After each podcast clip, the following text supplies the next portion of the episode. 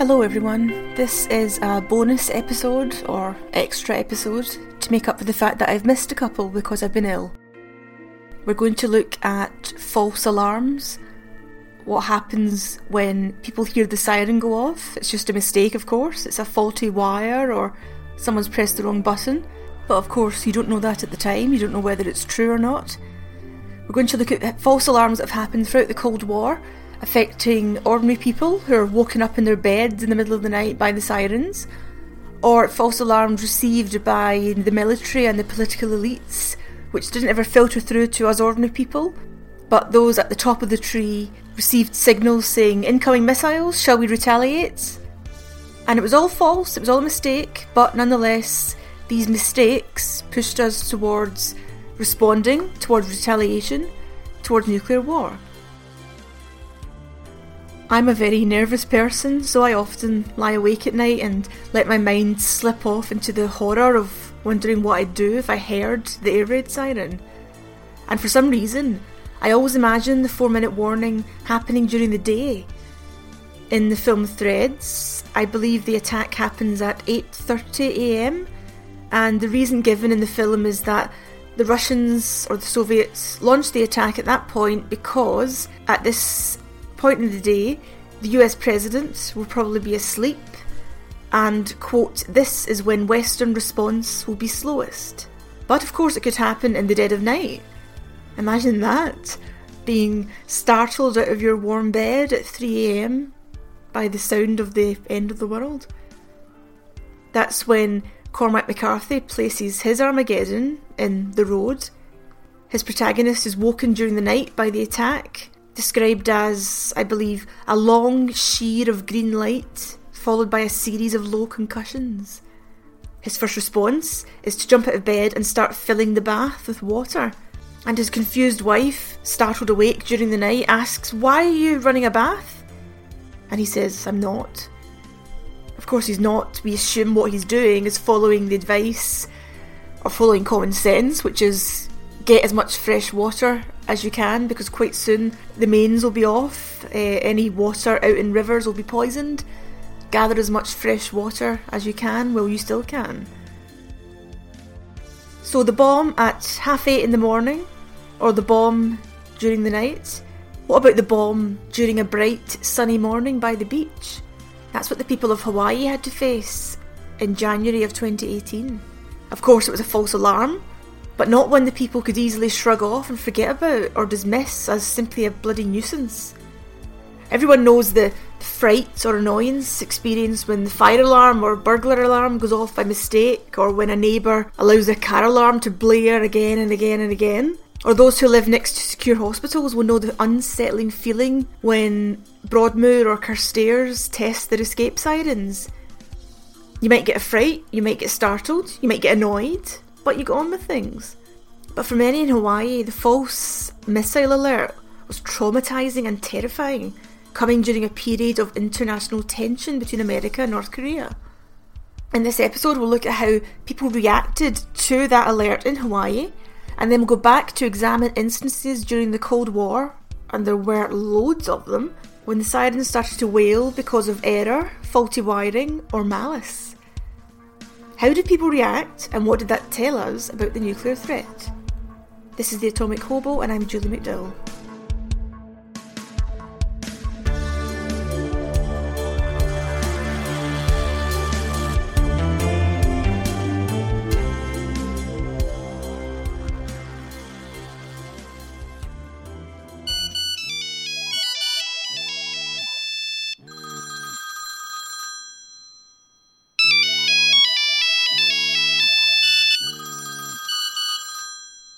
Residents of Hawaii received text alerts at 8:07am on the 13th of January 2018 reading Emergency alert ballistic missile threat inbound to Hawaii seek immediate shelter this is not a drill. And it took the officials an agonizing 38 minutes to announce that it was a false alarm. So what happened in those terrible 38 minutes how did people respond? The Atlantic said that people across the state were terrified.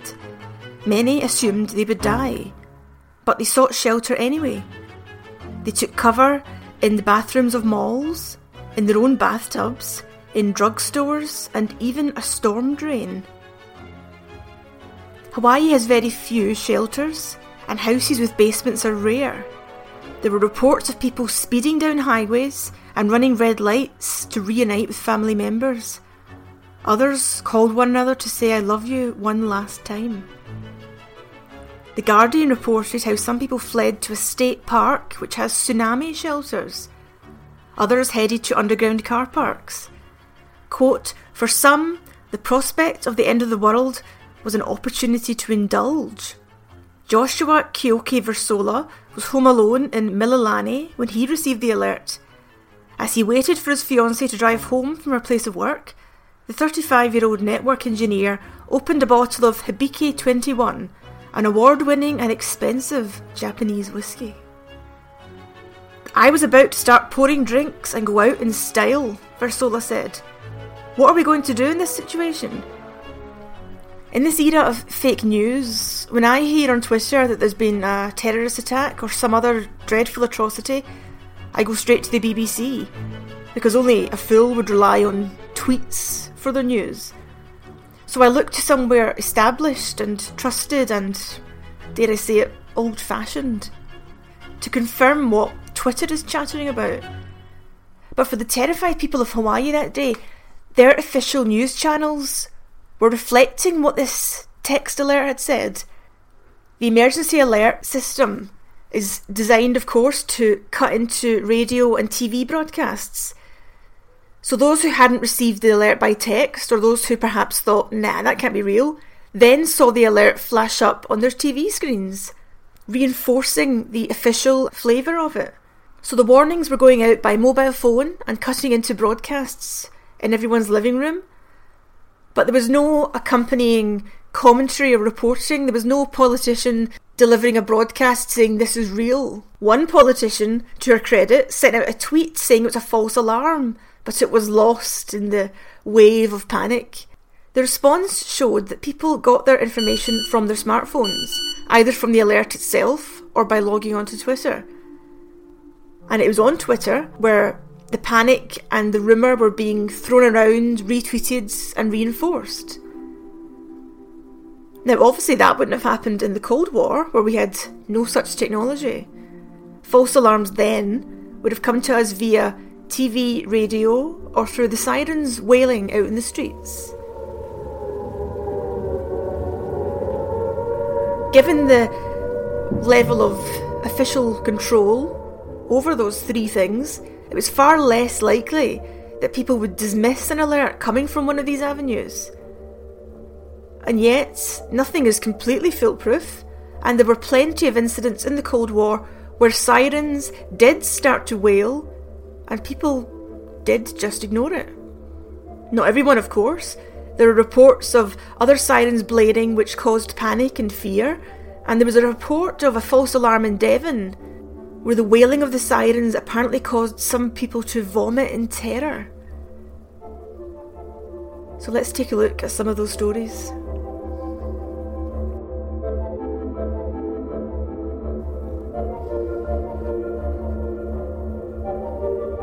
There was a very public false alarm in West Germany in June 1982.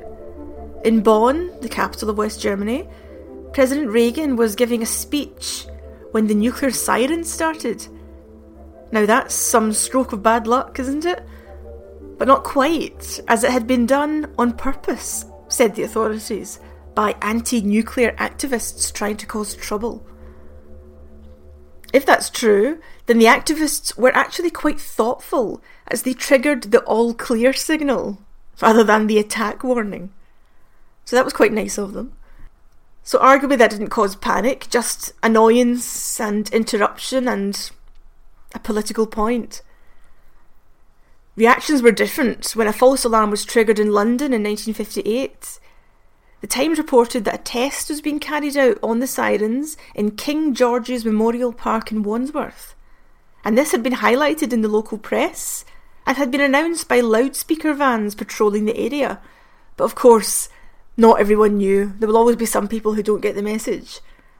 And so, when the sirens raged, this was reported to have caused alarm to local residents. And we can assume that any alarm was exacerbated because in 1958, lots of people will be around who would have remembered those sirens from the war, who would have had direct memory of them, direct experience of them, and would associate them, of course, with a real attack, something imminent and vicious and lethal. It wasn't just something to be anticipated and dreaded, something you'd heard about from Frankie Goes to Hollywood or from films. It was something these people had already experienced and survived. So we can forgive people in 1958 for being absolutely terrified when a siren blared by accident. What about a few decades later in 1981? The Guardian said that in 1981, the villagers of Great Wakering in Essex were disturbed by a sudden blaring of their air raid siren. It went off for 40 minutes. But according to the newspaper, everyone just stayed in the pub. There was no panic, just a bit of boozing. The article was headlined Regulars Ignore Last Orders. And it said if Britain comes under nuclear attack, the residents of Great Wakering, Essex, will be found seeking protection behind glasses of beer at the White Hart pub. It was at the White Hart and its rival, the Exhibition, that the villagers were found when, to all intents and purposes, they came under attack on Tuesday night. We're not easily frightened in Great Wakering, said parish councillor Mr. Edwin Adcock, who, like the rest of the village, listened to a nuclear warning siren for 40 minutes without taking action. If it had been the real thing, some of them here would have said a quick prayer, but the others would just have had a pint in the pub. So they weren't too bothered in 1981 in Essex, especially if the White Hart was open and you had a glass of beer in hand. It was a different story in Devon in 1986, when again a false nuclear siren was triggered and the Guardian letters page, talking about the incident, said that some people were physically sick in terror. However, the letter makes clear that this happened just a couple of months after Chernobyl. So perhaps fear of disaster and fallout were particularly strong. It doesn't mean they're not as tough as the boozers at Great Wakering. So these are some examples of false alarms which reached the public mainly through technical glitches or someone having a bit of a laugh. But what about the false alarms which we didn't know about? The ones happening behind the scenes involving government officials? There were times, and there probably will be again, when a false alarm is triggered and politicians and military elites look at their screens and think, my god, this is it. Missiles are incoming, this is it and then, mercifully, they realise it's an error. Those hidden false alarms, which don't reach the public, are far more terrifying as they're being received and responded to by the men who have access to the so called nuclear button. The most famous one concerns Stanislav Petrov, and it happened in 1983, one of the Cold War's most terrifying peaks, of course.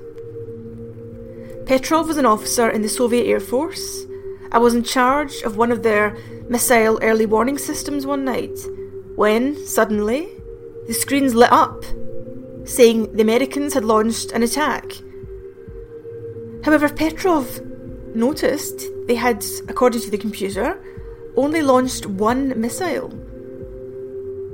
He considered it to be a false alarm because surely there was no point in the Americans launching one. If they were going to strike, they would need to launch an all out attack in the hope of knocking out or disabling the Soviet Union's ability to respond. So there would be no point, it would be suicidal to launch one single missile. So he considered it to be a false alarm, there would be no response, there would be no retaliation, there would be no alerting the, the officials higher above him. Even though that meant defying protocol, which wasn't easily done, I'm sure, in the Soviet Union. So he opted to do nothing, considering it was a false alarm. Everyone relaxed. But then the screens lit up again. More incoming missiles. But this time it was only four that were incoming. Again, he thought it doesn't make sense. If the Americans were going to do this, they would do it hugely. They would do it bigly. They would not send five missiles. So again, even though the sweat must have been streaming off his brow, he said, No, this must be a false alarm. And by doing nothing, he chose not to escalate the matter, and thereby chose not to send us spiralling into possible retaliation, and therefore nuclear holocaust. He was a hero. It was later revealed that the Soviet early warning system had misinterpreted sunlight on clouds as a missile attack. There is a documentary about him and this incredible story called The Man Who Saved the World. It was uh, on Netflix last time I checked. I don't know if it's still there, but it's worth trying to get a copy if you can. Now let's look at a false alarm from the American side. This one occurred in June 1980. The US early warning system, as the Soviet one did, detected an incoming attack. As far as they were concerned, this was it. Nuclear war was on the way. We've got minutes to decide what to do. Everything went to readiness. Pilots ran to their planes. Officers in the missile silos extracted their launch keys from the safe. And the Federal Aviation Authority got ready to order every commercial airliner down out of the sky. All that remained was to go to the President and say, What are your orders, sir? Jimmy Carter was the President. Thankfully, some might say. But this was happening at the dead of night and he was fast asleep. So the protocol was to ring his national security advisor and relay the information to him and get him to wake the president and seek instruction. The advisor was Zbigniew Brzezinski, I hope I'm pronouncing his name properly, and he was woken by his military aide, General William Odom, who told him 220 Soviet missiles are on their way. Brzezinski told him, Get confirmation. The aide called back and delivered confirmation. Yes, sir, this is it. This is real. Here's a quote from the New Yorker about what happened next. Brzezinski decided not to wake up his wife, preferring that she die in her sleep. As he prepared to call Carter and recommend an American counterattack, the phone rang for a third time. Odom apologised. It was a false alarm. An investigation later found that a defective computer chip in a communications device at NORAD headquarters had generated the erroneous warning. The chip cost 46 cents.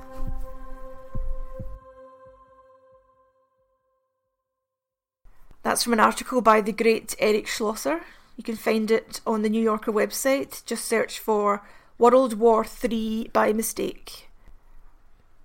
So, what do these false alarms tell us?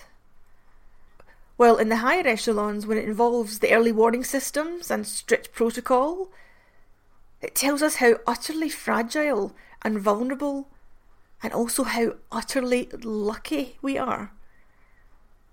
A cheap old computer chip or a fluffy cloud can tip us to the brink of nuclear war.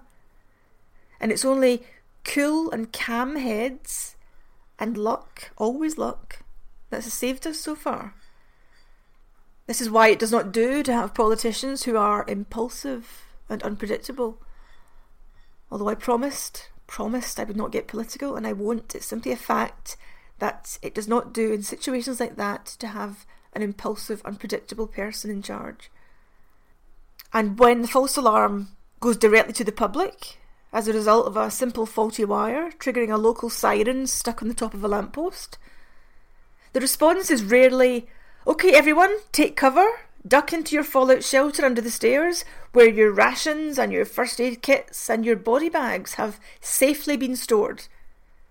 No, the reactions vary according to stories we've seen, from indifference to disbelief to confusion, to having a beer, to vomiting in terror. none of which are what the authorities would have wanted us to do in a real attack scenario. They would want us obediently taking cover, getting off the streets, getting off the roads, staying out of the way, not running around panicking and screaming and boozing. All of this seems to prove that you cannot prepare for nuclear war. The only solution is not to have one. And if anyone knows how to do that, please let me know. I've switched my podcast hosting from SoundCloud to Libsyn, but this shouldn't affect you at all. If there is a problem, let me know and I'll fix it, but you shouldn't experience any change. I'm just putting out there in case there is something. If there is, uh, let me know. Get me through Twitter at Julie A. McDowell or through my website, juliemcdowell.com, or you can find me on Facebook at Nuclear Britain. Let me thank everyone for listening, uh, for leaving reviews on iTunes, and for retweeting. Very grateful for the support, especially given I've been ill and feeling a bit battered and weak recently. Um, I'm especially grateful to those who support the podcast and my nuclear work through Patreon. If you want to sign up, please take a look at patreon.com forward slash atomic hobo. Or if you want to make a one off donation to the podcast and my research costs, you can do so through PayPal by going to paypal.me forward slash atomic hobo. Those who signed up at the upper levels of my Patreon should have received some nuclear gifts in the post. Uh, Protect and Survive chocolates and fridge magnets, or civil defence pamphlets and bookmarks, etc. Hope they were all safely received, and it was a pleasure to be able to send those out to people and to say thank you for supporting my work. So, thanks to all my patrons, and a special shout out to Ben Taylor, who signed up about five minutes ago as I was recording this podcast. Thanks also to Hack Green, Secret Nuclear Bunker, Dan Breen, Gary Watson, everybody, Erika, Lucy Steigerwald, Jonathan Abelins, Simon Robinson, Heather Parker, Peter Mars, John Haynes, Tom Stickland, Yannick, Sam Marco, Dave Marks, Alan Christie, Helen McHale, Douglas Greenshields, Colin McGee, Sean Milson, Brian Outlaw, Damien Ryan, Peter Lee, Rosie Jameson, Andrew Key, Ian Elkin, Lorraine Gluick, Bruce Fraser Armstrong, Eamon Coyle, Julie Eek, Sarah Brassington, Nick Packham, Tara Moore, Simon Reed, Lynette Walsh, Christopher Creva, Richard Lewis, Adam Spink, Ian McCulloch, Linda Wilnuff, Kevin Butter, Simon Allison, Sean Judge, Paul Maxwell Walters, Wyn Grant, Ben Capper, Mary Freer, Phil Catling, Steve Sace, Claire Brennan, Paul Jonathan Viner, and Gordy McNair. That is a huge list. I'm so grateful to everyone. The podcast, quite honestly, couldn't happen without the support. I do appreciate it. I do see all of your names here, and I'm so grateful. So this was a bonus episode. As you know, the the podcast normally goes out on Sundays. Uh, so this is a little extra. But I will be back on Sunday. So this is Thursday. I'll be back on Sunday with another. Thank you all for listening.